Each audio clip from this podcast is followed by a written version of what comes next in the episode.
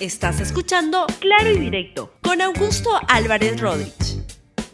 Muy buenos días, bienvenidos a Claro y Directo, un programa de LR. Siempre es un gusto conversar con el ex ah, ministro del Interior, Rubén Vargas, aunque la oportunidad no sea la, más feliz, porque se produjo el sábado a las 9 y 45 de la mañana una emboscada en el Braem, específicamente en el, en el anexo de Minirini, que pertenece a la localidad, al centro poblado de Natividad, en la zona de Pichari, Cusco, donde se produjo una emboscada que se tradujo en la, el fallecimiento lamentable de siete integrantes de la Policía Nacional del Perú.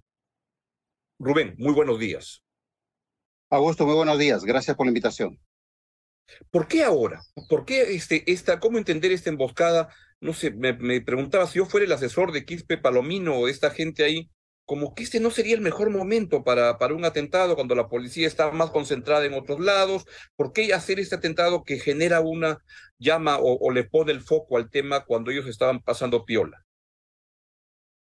Fernando, no creo que tenga relación con la crisis política en el que estamos.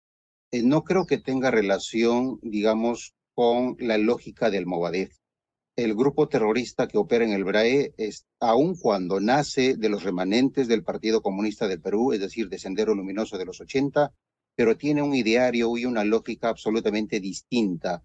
Ellos se autodenominan como el militarizado Partido Comunista del Perú y tienen una lógica completamente distinta. Desde mi punto de vista, no van en, esa, en ese objetivo de Sendero Luminoso de tomar el poder, sino básicamente siguen esa estrategia anarquista, terrorista, también muy utilizado eh, años atrás o siglos atrás de el, este, la propaganda por los hechos. Es decir, señalar que existen, señalar que tienen objetivos políticos a través de sus acciones, a través de las acciones terroristas. Creo que eso es básicamente el objetivo político de este, este grupo terrorista que opera en el BRAE, muy eh, funcional, por supuesto, al tráfico ilícito de drogas. ¿Por qué la emboscada? Desde mi punto de vista, antes, que eso, quería, quería hacerte una, una, una, pregunta en ese punto. ¿Por qué llamarles terroristas a, narcoterroristas, o sea, parte de terrorismo, a un grupo que ya son más narcotraficantes? ¿Qué, qué tienen de terrorista? ¿Qué tienen de ideología este, esta, esta, esta gente? Eh, Augusto, a ver, desde mi punto de vista, la fuente de financiamiento no define la naturaleza de un grupo eh, terrorista. Es decir, Interesante. Si, considerar, si consideráramos oh, la fuente de financiamiento de Al Qaeda, es básicamente el negocio de los opiáceos, de las drogas que salen del opio, de la amapola, eh, el, tráfico, el tráfico de combustibles, la trata de personas y otra serie de acciones de hechos vinculadas a las economías ilegales. Y serían básicamente una estructura criminal que trafica con esos bienes pero esa no es su objetivo final, aun cuando su financiamiento viene de esos, de esas economías ilegales. Desde mi punto de vista, algo similar pasa en el BRAE Agosto. Aun cuando ah. están involucrados principalmente en el negocio del narcotráfico, pero ese financiamiento no define su naturaleza. Porque si eso fuera el caso, entonces, ¿qué objeto tendría hacer emboscadas? ¿Qué objeto tendría derribar helicópteros? ¿Qué objeto tendría hacerse presente con acciones terroristas o con acciones de extrema violencia, si no es llamar la atención precisamente de las Fuerzas Armadas, de la Policía Nacional y de la opinión pública. ¿Acaso al narcotráfico no le conviene más bien operar sus actividades en completo silencio, en la oscuridad, de manera subterránea? No, entonces hay todavía un componente terrorista con objetivos políticos. Como te digo, no es tomar el poder, sino es esa vieja estrategia llamada o conocida como la propaganda por los hechos. Ah, qué interesante. Y en ese caso, entonces, te pregunto, por la, antes que sigas explicando lo que está tan interesante, la tesis de que esta, esta policía había ido a cobrar cupos o eso, como que no tiene mucho peso, porque si, si iban a cobrar un cupo, sospecho que eso ya está interiorizado en la estructura de costos del narcotráfico. Entonces, al contrario, les, les, pagas entusiasta a, la, a, la, a, la, a la policía, ¿no? Ah, eh, a ver, Augusto, em, ojo, no quiero poner en cuestión la integridad de los policías que han fallecido. Ya eh, se dicen muchas cosas. Hay un trascendido, en efecto, por el lado que tú has mencionado. Sin embargo, yo voy a analizar del por qué la emboscada, eh, básicamente señalando hechos objetivos a partir de una rutina que seguían estos policías, esta unidad policial, en una zona de alta presencia terrorista o narcoterrorista, como quieras llamarla, y del tráfico de cocaína. Entonces, no puede seguir una rutina que facilite o invite a una emboscada como en efecto ha ocurrido. Augusto, estamos en una guerra contra el terrorismo y el narcotráfico o el narcoterrorismo en el BRAE desde hace más de 50 años. ¿Sabes cuántos policías y militares han muerto por seguir irresponsablemente una rutina en la que se regalaron fácilmente para estas emboscadas? No estamos hablando de cientos ni siquiera este Augusto, estamos hablando de miles, miles de policías y miembros de las Fuerzas Armadas fueron emboscadas por seguir precisamente una rutina que les facilitó, que les permitió a este grupo armado realizar esa emboscada. La emboscada, por qué se comete un, error? ¿Por, qué se comete reiteradamente este error? ¿Qué, ¿Qué, es lo que está detrás? Precisamente ese es el gran problema que lamentablemente de manera reiterada, de manera recurrente, vemos que se cometen en el BRAE, se cometieron en el Alto Guayaga, se cometieron en muchas de las zonas en donde hubo presencia este, precisamente terrorista. Muchos, muchas patrullas fueron emboscados cuando iban a recoger combustible a su centro de aprovisionamiento. Muchas patrullas militares fueron emboscados cuando iban a recoger el, literalmente el pan para desayunar. Muchas emboscadas mm. terroristas se produjeron cuando los policías eh, regresaban o visitaban las zonas urbanas de, de sus bases de operaciones en sus días de Franco. Es decir, ese tipo de rutinas son los que son aprovechados por este, por, por esta, por este grupo terrorista. En este caso de los siete asesinados este Augusto, eh, se dicen muchas versiones. Eh, no, no voy a especular sobre ellas. Lo concreto y lo real es que había una unidad policial, un vehículo policial con ocho agentes, algunos de ellos de civil y solamente dos de esos agentes armados con fusiles AKM. Entonces, mm. eh, la pregunta inevitable, Augusto, es, ¿qué hacía? Era una presa fácil. Absolutamente. ¿Qué hacía una unidad policial con ocho agentes, algunos de civil, y solamente con dos fusiles? El comando policial nos dicen que estaban realizando eh, patrullajes de rutina. Oigan, se hacen patrullajes de rutina con agentes de civil y con dos fusiles en una zona declarada en estado de emergencia por presencia de terroristas y de narcotraficantes. O sea que no era una, hay algo que todavía no, cuadra en esta historia, Augusto. Hay algo que necesitamos saber si había una orden de operaciones del comando policial que aprobó esa, ese viaje, ese recorrido de esa unidad policial con esas características que estamos señalando. Y creo que cuestionar eso, Augusto, nos va a permitir que sigamos golpeándonos el pecho y repitiendo frases consabidas que en nada van a calmar el dolor de los familiares de los policías caídos. Obviamente, Ahora, y entonces, si no, porque como dices, si de, de los siete, de los ocho, dos solamente iban uniformados y con armas y, con todo, parece que no era una inspección de rutina, sino que en efecto iban a, recoger la, la comida o, algo así, lo cual refleja un problema de, de, operatividad de la, nuestras fuerzas en el, en el BRAEN. Augusto, que sería mucho más grave todavía, porque este, sabemos que el, mucho más grave porque Sabemos que el sobreviviente, el único sobreviviente es un capitán, es un oficial de la policía. Y me pregunto, ¿cómo es posible que un oficial o el comando de la policía haya autorizado que salga un vehículo policial con esas características por esa zona? Insisto, son 50 años en los que estamos tratando de enfrentar a un grupo terrorista y al narcotráfico en esa zona, donde los muertos se cuentan por miles, Augusto. No son cientos, son miles, entre soldados, Fuerzas Armadas y Policía Nacional son, son muchos muertos. Entonces creo que... cuando hablas de, miles, de, de, cuántos miles aproximadamente han muerto en estos 50 años de, combate, de pelea contra el narcotráfico en la zona? Augusto, no tengo la cifra exacta, pero si contamos desde las primeras operaciones ah, terroristas, antiterroristas, es decir, de 1981-82 al 2023, tanto las operaciones estrictamente antiterroristas como contra el narcotráfico, los muertos son miles. Solamente en el BRAE los muertos son miles. Y lo que el Estado está invirtiendo en el BRAE, en el componente de seguridad, desde mi punto de vista, Augusto, lamento decirlo en estos términos, no guarda ninguna relación con los resultados efectivos que estamos viendo. Y si quieres, podemos hablar precisamente de ese tema, de lo que de la estrategia que se está realizando en el BRAE. quiero preguntarte justamente eso. ¿Por qué 40, 50 años después del combate no se le puede ganar, no se le puede derrotar a este grupo narcoterrorista en el, en el BRAE? Augusto, eh, ayer hemos recordado 10 años de una operación policial muy exitosa en el Alto Guayaga, donde se capturó a Artemio, así es. Se capturó a Artemio y antes de Artemio se capturó y se dio de baja en limpio combate eh, a mandos medios e intermedios de eh, lo que se conoció como el Comité Regional del Guayaga, de Sendero Luminoso.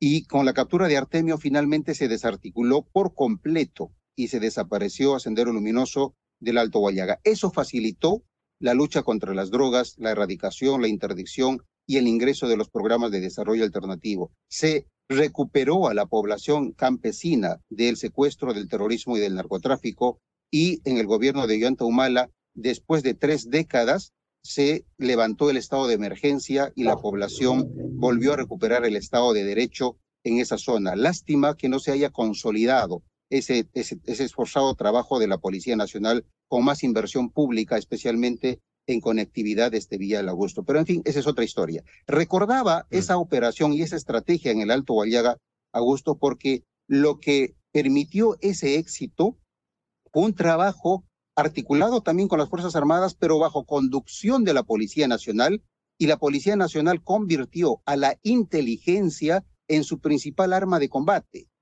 Augusto, en una zona tan extensa como el BRAE, que está formado por 69 distritos, por la confluencia de cinco regiones, no puedes tú enfrentar a como si fuera un enemigo convencional con bases antiterroristas, con helicópteros artillados, con fuego abierto. Por supuesto que eso es importante, pero eso tiene que ir detrás más bien de una inteligencia que provea información puntual, específica contra estos objetivos.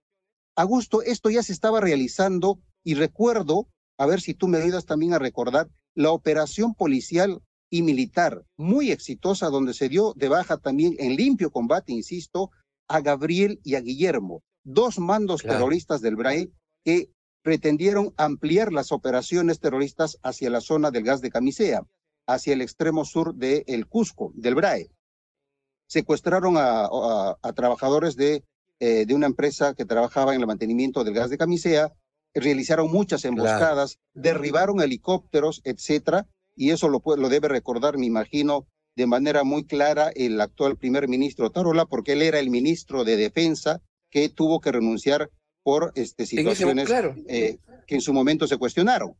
Entonces, mi punto, este, eh, Augusto, es el mm. siguiente, de que de esas lecciones aprendidas, de esa operación contra Gabriel, contra Guillermo, contra Artemio, necesitamos que se tome la decisión política de devolver el control del orden interno a la Policía Nacional en el BRAE, para que la policía especializada, en este caso la Dirandro, porque el BRAE es el problema del BRAE es principalmente de, narcotráfico de cocaína, se enfrente y se recupere de esta criminalidad organizada vinculada a la cocaína esos extensos territorios. Número uno. Número dos, el papel de las Fuerzas Armadas, por supuesto que es sumamente importante, Augusto, pero ese papel tiene que estar detrás de la inteligencia que produzca la Policía Nacional.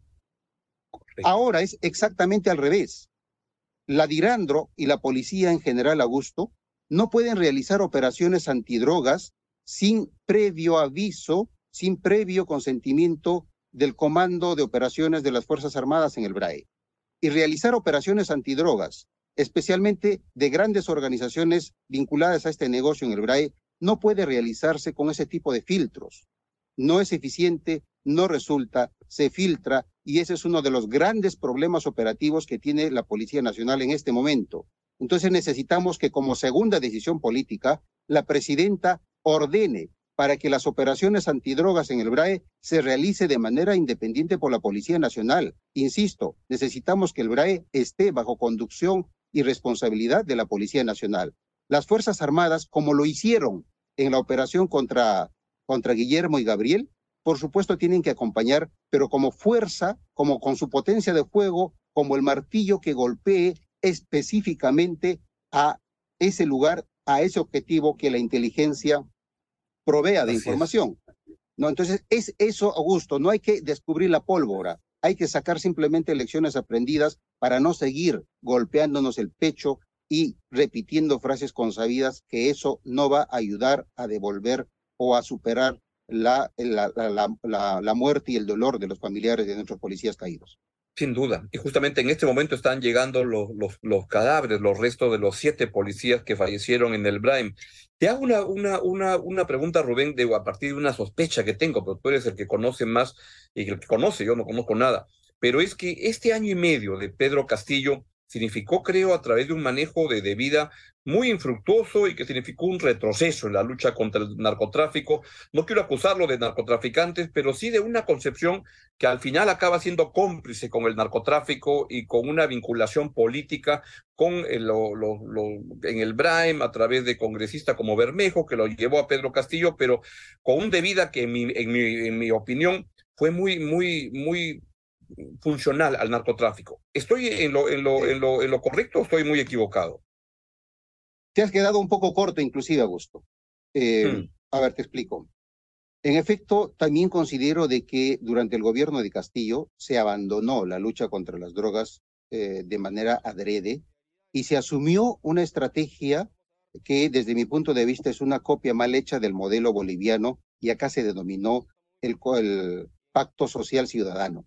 En Bolivia se conoció como el control social de la hoja de coca y acá lo rebautizaron como eh, Pacto Social Ciudadano, que básicamente era este, la autorradicación, la autorradicación eh, de la hoja de coca em, eh, como única medida contra la expansión de estos cultivos ilegales. Y no solamente eso, Augusto, sino que también desde De Vida se promocionó, se promocionó y, y en ese papel estuvo este, directamente involucrado el jefe de debida de entonces, el señor Ricardo Soberón, promocionando la ley que eh, ofrecía la legalización de toda la hoja de coca, especialmente del BRAE. Es más, se hizo un consejo de ministros descentralizado en el BRAE, donde el señor Aníbal Torres ofreció comprar toda la producción de hoja de coca eh, a través de ENACO, entonces, el mensaje final que salía del gobierno de Castillo Augusto para las zonas cocaleras era, número uno, no te vamos a erradicar. Número dos, vamos a legalizar toda la hoja de coca. Número tres, y si quieres, te autorradicas, pero si no, esa hoja de coca te la vamos a comprar todas.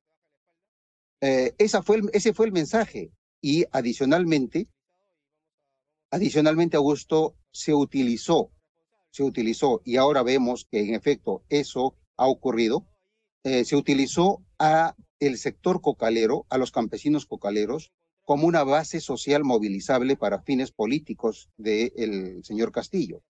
Vemos cómo Castillo, ese acercamiento que tenía al sector cocalero del BRAE a través de Guillermo Bermejo, era con esa finalidad de convertirlos en esa base social, en esa, en esa portátil que le iba a servir para situaciones en las que él preveía se iban a presentar y eso es lo que hemos visto por lo menos en la primera oleada de manifestaciones de la, de la primera quincena de diciembre. Una presencia muy fuerte de cocaleros, especialmente del BRAE, exactamente dirigido por dirigentes que estaban muy cerca y que y tenían una coordinación directa con el mismo Pedro Castillo.